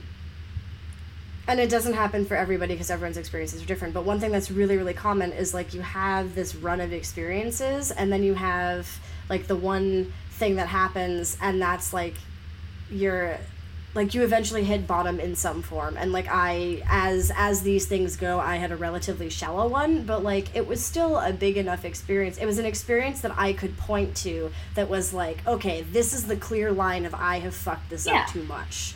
And You- like i need to stop. Got out of the car and you beat that dog to death. beat the shit out of that dog after like yeah i had this period of like this is bad i don't know how to stop this. I can't help myself. Like what am i doing? This Yeah. is fucked. I don't want to keep doing this. I don't know how to stop this. I'm just going to keep going. Like what the fuck is happening? And then finally i had some sort of event that like yeah shook me out of this. And so like for for stephen king it was all of his family being like your shit's fucked. You need to stop Yeah. it. Yeah. So there's there's some Like, sort of event For that realsies, happens. your son is about to die. You have to get out of the car. exactly. Like And then- and I liked the like hmm the the past kind of going together. Well, even with like, that sort of that event is like off. like not just not just that your son is about to die, but that like someone else showed up yeah, and they didn't save you, so Yeah. you have to do this yourself. Like that's that I think has a lot of power in it too. Is not just like oh, because she was waiting for the mailman to arrive, and like we'll be saved when the mail gets here. Mail never shows up. Like you okay, think but the like, sheriff is here. That's a sheriff. Like that's that's, That's a shit. Like he knows what he's great. doing. Exactly. and then he's not. like stumbling to his car with his intestines like spilling out, which is horrible to read. So like but like even then there's some sort of event of like there's a there's there's some sort of event that shows up and it's like, okay, it's go time. Yeah, and I liked that like for Charity and Donna, like it doesn't matter how they got to the point, like if they kind of like did it themselves or if it was like, hey, you're doing this. Like Mhm. they're both so much better off, and they both Mm-hmm. thrive, which is like so weird because like again, like her child died, like Yeah. weird, but like she got out of the car, like Her she child did died that, and she was like and like she terrorized for 72 ish hours by a rabid dog. And then But like her son died like she got out of her inertia. and she was Yeah. to like take the like her getting out of the car is like the big moment, and not just like, oh, my son's dead now, so whatever. But like, either you like take the moment and like leave your abusive husband, or he happens to die. It's like mhm. good, take that, run with it, get out. Like, yeah. if it doesn't matter if like with addiction like if you guys happen to be having any problems right now with it um, any way you can get out of it is good like there is no really there's no wrong way to fight addiction. There, uh, other than other addictions. But like Yeah, that's not really fighting addiction. that's just replacing addiction. Mhm. uh, like however you can get out of it grab it and take it and like ride it out of there. And like that's the important thing. It's like doesn't that charity like okay her abusive husband's dead but she started dating this other guy who's just as abusive like which we do see a lot in king. He loves talking Yeah. about like abused women who go back to abusers and like Mhm. find new abusers afterwards like we'll see that in it and Oh, it's like so much. she's not doing that. She took the opportunity. She was like, "Great, let me latch on. I'll get a job. We're gonna make this work. Everything's gonna be okay." As I was talking about at the start, like it's about addiction, but very metaphorically. Yeah, um, and I think quite powerfully. And so it's really interesting that like like this book yeah this book is as as i said in the beginning like it's choked with anxiety. Like everything Oh, is God, worried yeah. about everyone is worried about something. So like the ghost of frank dodd is around probably and like vic and his job. He is terrified that like when he leaves maine he's going to die in new york city. Like tad is terrorized by a closet monster. Like Cujo just always wanted to be a good dog, and then he literally loses his mind. And like Donna is terrified of confronting Steve. She doesn't want to move to Maine. She doesn't know what to do when she's in Maine. Like Charity is terrified about Joe and about Brett, and Brett is terrified about what's happening to Cujo, and like won't be convinced. And Steve Kemp is like so scared about like being weak and feeble and getting older and like everyone is terrified about something yeah. and Except like for Greg, he doesn't care. yeah well whatever um But that's interesting. Is like the characters that are actually addicts, because Greg and Joe are both rampant alcoholics, and like Mhm. we know that, and like those are the only characters that don't get like massive scenes of anxiety. hmm Like they'll just like see stuff and be like, oh, okay. and then they do get super fucking dead. Yeah. And it's like it's interesting. I don't know what it means, but like it's interesting that those are the only characters that are like actually addicts in the story about Also, addiction. also, they're so repulsive. Oh my god, they're the worst. Oh, They oh are so like many scenes of them peeing. And like, also, can we just talk about the fact that the mailman is just farting constantly, God, he lifts up his leg to like a it. dog peeing? It's so weird. Yeah. Um, Anyway, and like, yeah, it's the only, it's the non addicts who are acting out the phases of addiction. And I Mhm. wonder if it's because Stephen like couldn't actually write that story where like actual addicts are are getting through it, or if he like wanted to make sure it was very sympathetic, or if he wanted to keep it Mhm. very metaphorical. Like he was like, let's keep it loose so everyone can relate. It's hard to tell because again, he doesn't remember writing it, so like we can't and also, and also, he's very like, I just wrote the thing. Like, who cares what it means? Yeah, but it's like you do secretly. Secretly, What were you trying to go for here? yeah. There's got to be like something in it where he was like, well, I thought like it would be more interesting to look at addiction through the lens of someone who isn't actually addicted. I mean, that's the thing is like, what I'm gonna sneeze. Mm-hmm. As someone, as someone, gross. Listen, Just trying to like I'm not gonna- here. not gonna yuck your yum of what you do in your free time, but on this podcast, I will ask you to keep your I sneeze king. yeah your sneeze kink to a minimum, if not entirely absent. Although to your credit, this is the first time it's come up, so That's damn it. I guess I guess I'll allow it. All right, noted. I'll take the note. You know, I can take criticism. Learn unlike certain. Stu- I'll come around. Ooh, look what we did. I did allegedly Um, learn that. It did not stick, but It's whatever, man. We're just doing our best. I learned to take criticism about my body. There you go. Emotionally, though, I'm very sensitive still. Oh my goodness. You're beautiful. You're golden. Um, what was I saying? God damn it. Um, oh shit. Oh, yes. Okay. So I would be interested to know to what degree, like, so in his memoir, he's like, you know, I wish that I could remember writing it, but I don't really remi- remember it. And, like, listen, I've had blackouts in my day. I understand that, like, when you do substances, it impacts your brain. But I also think that this was probably a very horrible and traumatic part of his life that he doesn't really want to talk to the public about. Yeah. So I would be very interested to know to what degree he has an awareness of like the state he was in when he was writing the book and like of what he does remember of his life like what was he what was what was the vibe and Yeah. like what were like so i i Did would really be curious to know the whole time. Did he have these feelings of lack of control? Like, is that why this is here, or is it like?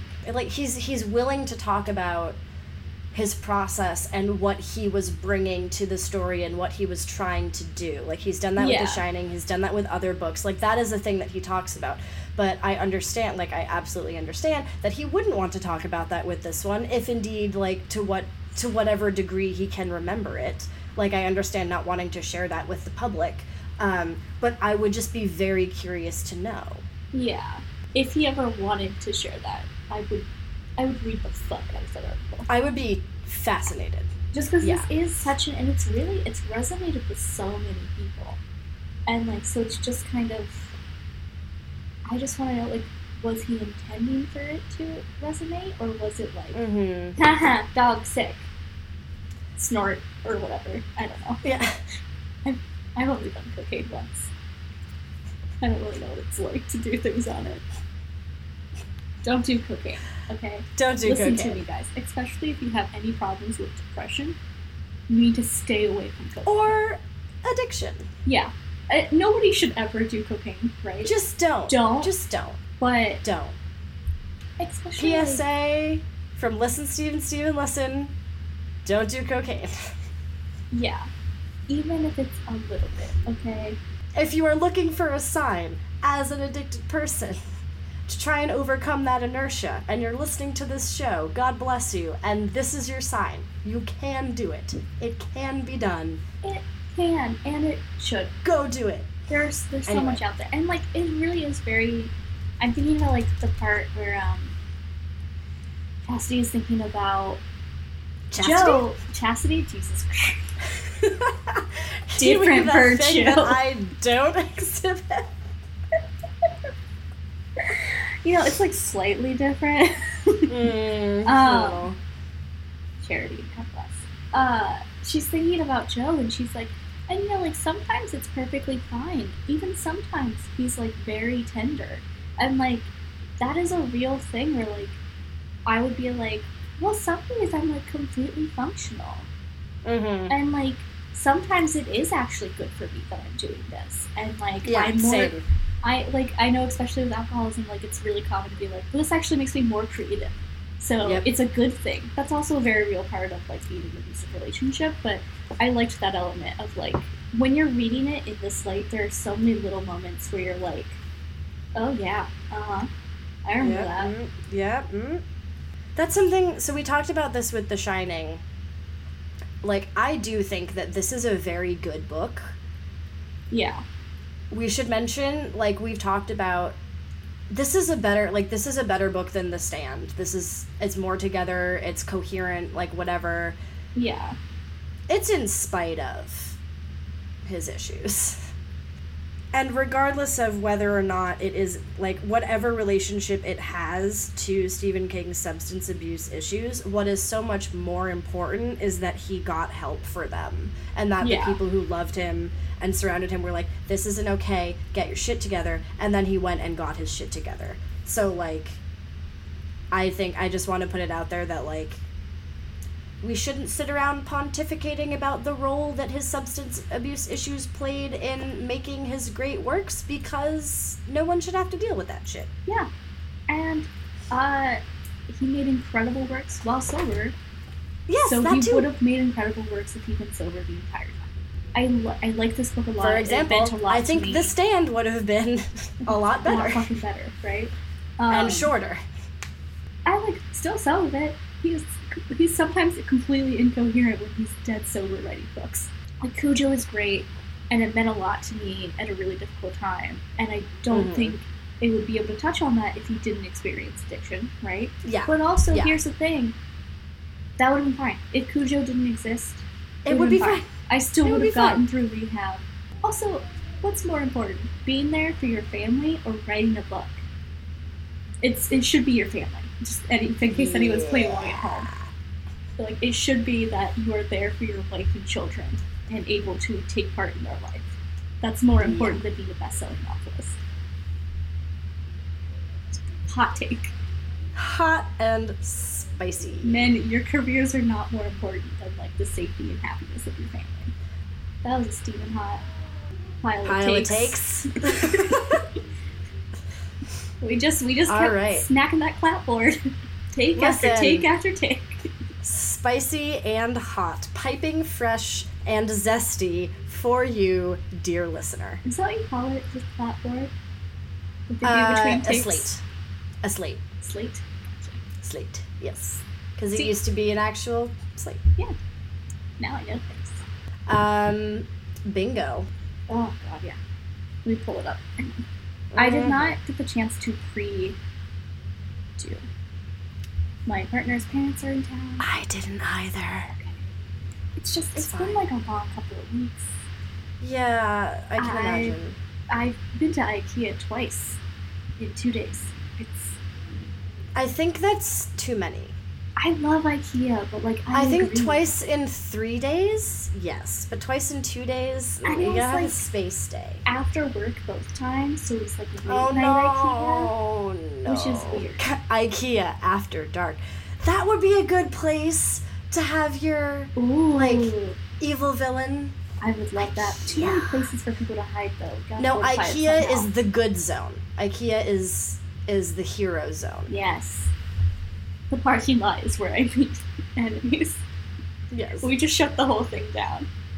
Mm. Um, if you are are on our Patreon, yeah. you can listen to us talk about the best options for an apocalypse where you would set up, and if you were a dictator, how you would form it. What hats would they wear? All Or that would they wear information could be yours if you just donate to our Patreon. Yes, indeed. Patreon.com slash listen Steven. Anyways, bingo. So bingo. Um, I'm gonna put Billy is extremely cruel and abusive or neglectful parents. Do we have any maggots or rotting corpses? They describe the animal corpses. Yeah, but I don't. Does that not count? I didn't think it was like as gross as. That's fair. That's fair. But I don't know for sure if there were any maggots. Mm-hmm. Uh, animal cruelty slash gra- death is certainly graphically described. Character speaks in a phonetic accent. They get a phrase or a song lyric in their head. They have an addiction. Got that stream of consciousness internal monologue. Reference to another king work. Do we have a description of women's nipples in this? We have descriptions of breasts. Yeah, but I don't remember any nipples. I was so many when erections though. so many. I was irked when Donna hopped out of the car and it described what her boobs were doing in the bra, and I was like, now is not the time, Steven. Yeah, she's about Now to is not the time. beat a rabid animal to death. Like, I'm not hopping out of the car and thinking about my titties. I don't. I don't like, care I'm how much blood about. she has on her titties. I care about how much blood she's about to have on her hands. Get fucked, Cujo. Get fucked, rabies. Really, I don't blame Cujo. Yeah, he just was trying to be a good dog. Oh, and like that element of addiction where it's like all I want to do is like be a good daughter, be a good friend, yeah. and like I be a functioning human am person. possessed by this like evil thing that's like, Mhm. hey, you can't trust anyone you know. Hey, they're on to get you. Hey, Mhm. hey. Better. I would have a them. bingo if we had a magical Negro character, I but we do not. think I do. So I have bully is extremely cool. Yes. Um, villain slash monsters uses racist, sexist slurs. There were definitely a couple moments in Steve Kemp's oh yeah. inner dialogues that he was pretty fucking sexist. Mm-hmm. I'm gonna guess. Also, uh, Joe and Gary both used some pretty racist language, and I consider them monsters. Any man Fair. who beats his wife is a monster, but Cujo doesn't because he's a dog, so he doesn't have that vocabulary. Can you imagine we get like Cujo's POV and he's like, "This fucking whore." Oh my god. Terrible. Um, then I have free space. Then I have villain rapes a character or fantasizes about doing so. Again, Thanks, Steve Kemp. Steve Kemp, garbage human. And character gets a phrase or song lyric stuck in their head. So a couple Yes. times. There you go. So I did it. hmm Also, the precocious child did shit. He did He jack shit. disappeared He from the narrative. He became a lamp, and then Yeah. the lamp died. Usually, the burned precocious child with psychic visions saves them all, And this time he was just like, well, mom, why aren't you doing anything? Why isn't the Can car have- starting? Can I have some milk? And like, I mean, he's that's a very realistic portrayal of a four-year-old. A four-year-old would just be screaming about how they want to leave, and That's the mom has to be like, "Honey, here's some logic." And the child's like, there "Fuck was your logic." only there I'm was only one there was only one slap to a hysterical person in this, and I felt it was reasonable because the person doing the slapping was also hysterical. Yeah, you make bad choices when you're uh, trapped. in a car Losing your goddamn mind. when you're fucking dying. Um, Yeah. Also, while you were in the throes of, Yes, that too. you know, So, I would say, read Cujo. Cujo's very good. I would also It say read it, but if you are or have had struggles with addiction, Mm-hmm. uh, you know, be aware of it. It might get kind of, depending on where you're at, could get a little funky. I found it very helpful for me personally while I was going through it. Uh, but, you know, But different know for it's not for everybody. I wouldn't read it on the beach. I would read it on the beach, actually. Really? I would. You wouldn't I read find- a long walk on the beach, but you'd read this on the beach? Because, you know, because, like, at least in this one, they get out of the car and they live happier lives. Yeah, that's true. Plus, like, The Long Walk is literally just about a bunch of, like, teenage boys walking to their death. Like, that's explicitly and subtextually what it is about. Yeah. Versus this one, like, there's a lot of anxiety and what have you, and it's kind of horrible to read. But I, I also don't have the strong emotional connection to it that you do. Yeah. I have some recommendations. Yeah, go ahead. So, the recommendation that I thought of as you were speaking um, earlier on in the episode that I announced is the Netflix miniseries Russian Doll.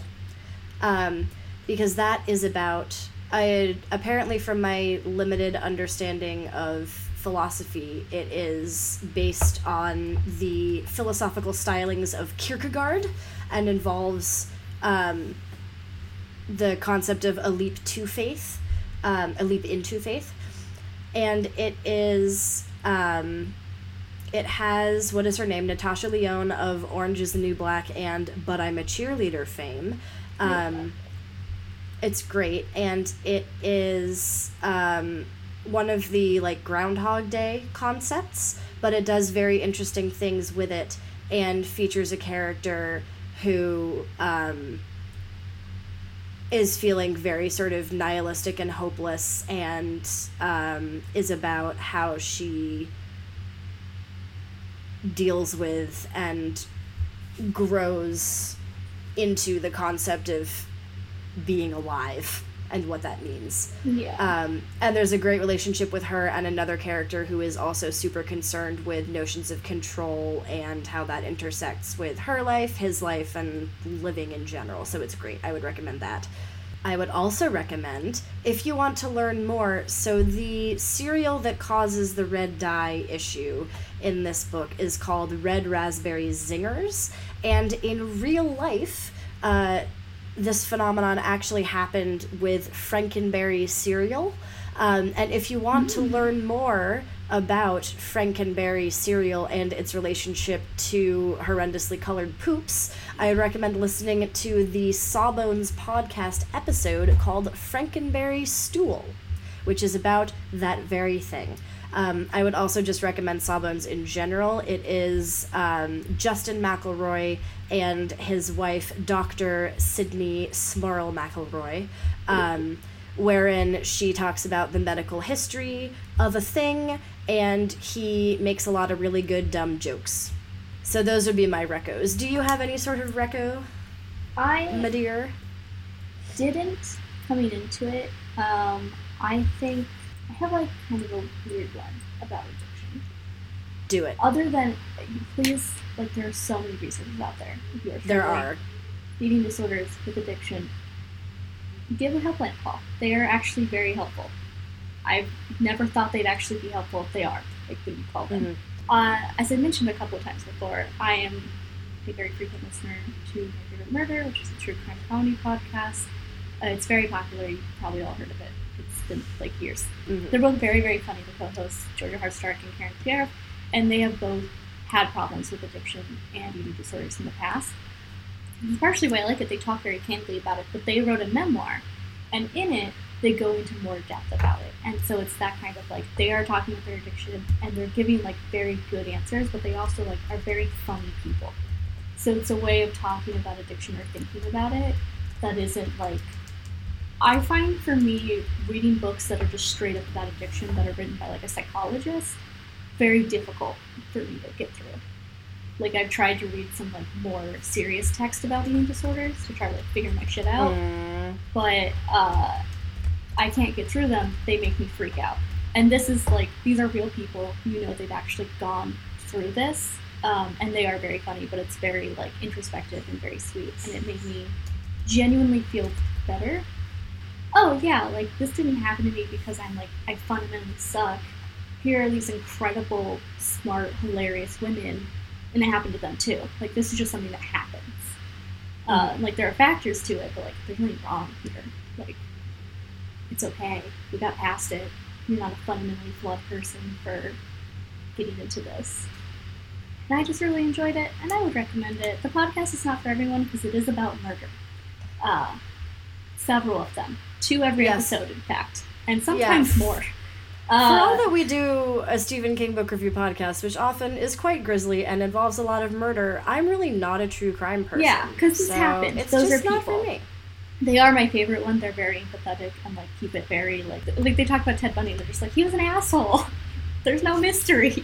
He's just a piece of He just wanted to kill women. It just sucks. Uh, so it's my favorite, but it was like it was a very good memoir. Usually, I find like celebrity memoirs to be phoned in Tiresome. quite a bit. Yeah, they're just like, eh, ghostwriter, go ahead. But like Mhm. they actually wrote it and like actually put effort into it, and it made me feel better about my past experiences. Mhm. So Also, you know, if you want to read a book where someone talks about addiction issues and have a fun time, read like anything by Carrie Fisher ever. oh my God, Carrie Fisher, incredible writer. Like she Like- has so many merits, but also her writing is so good and fun.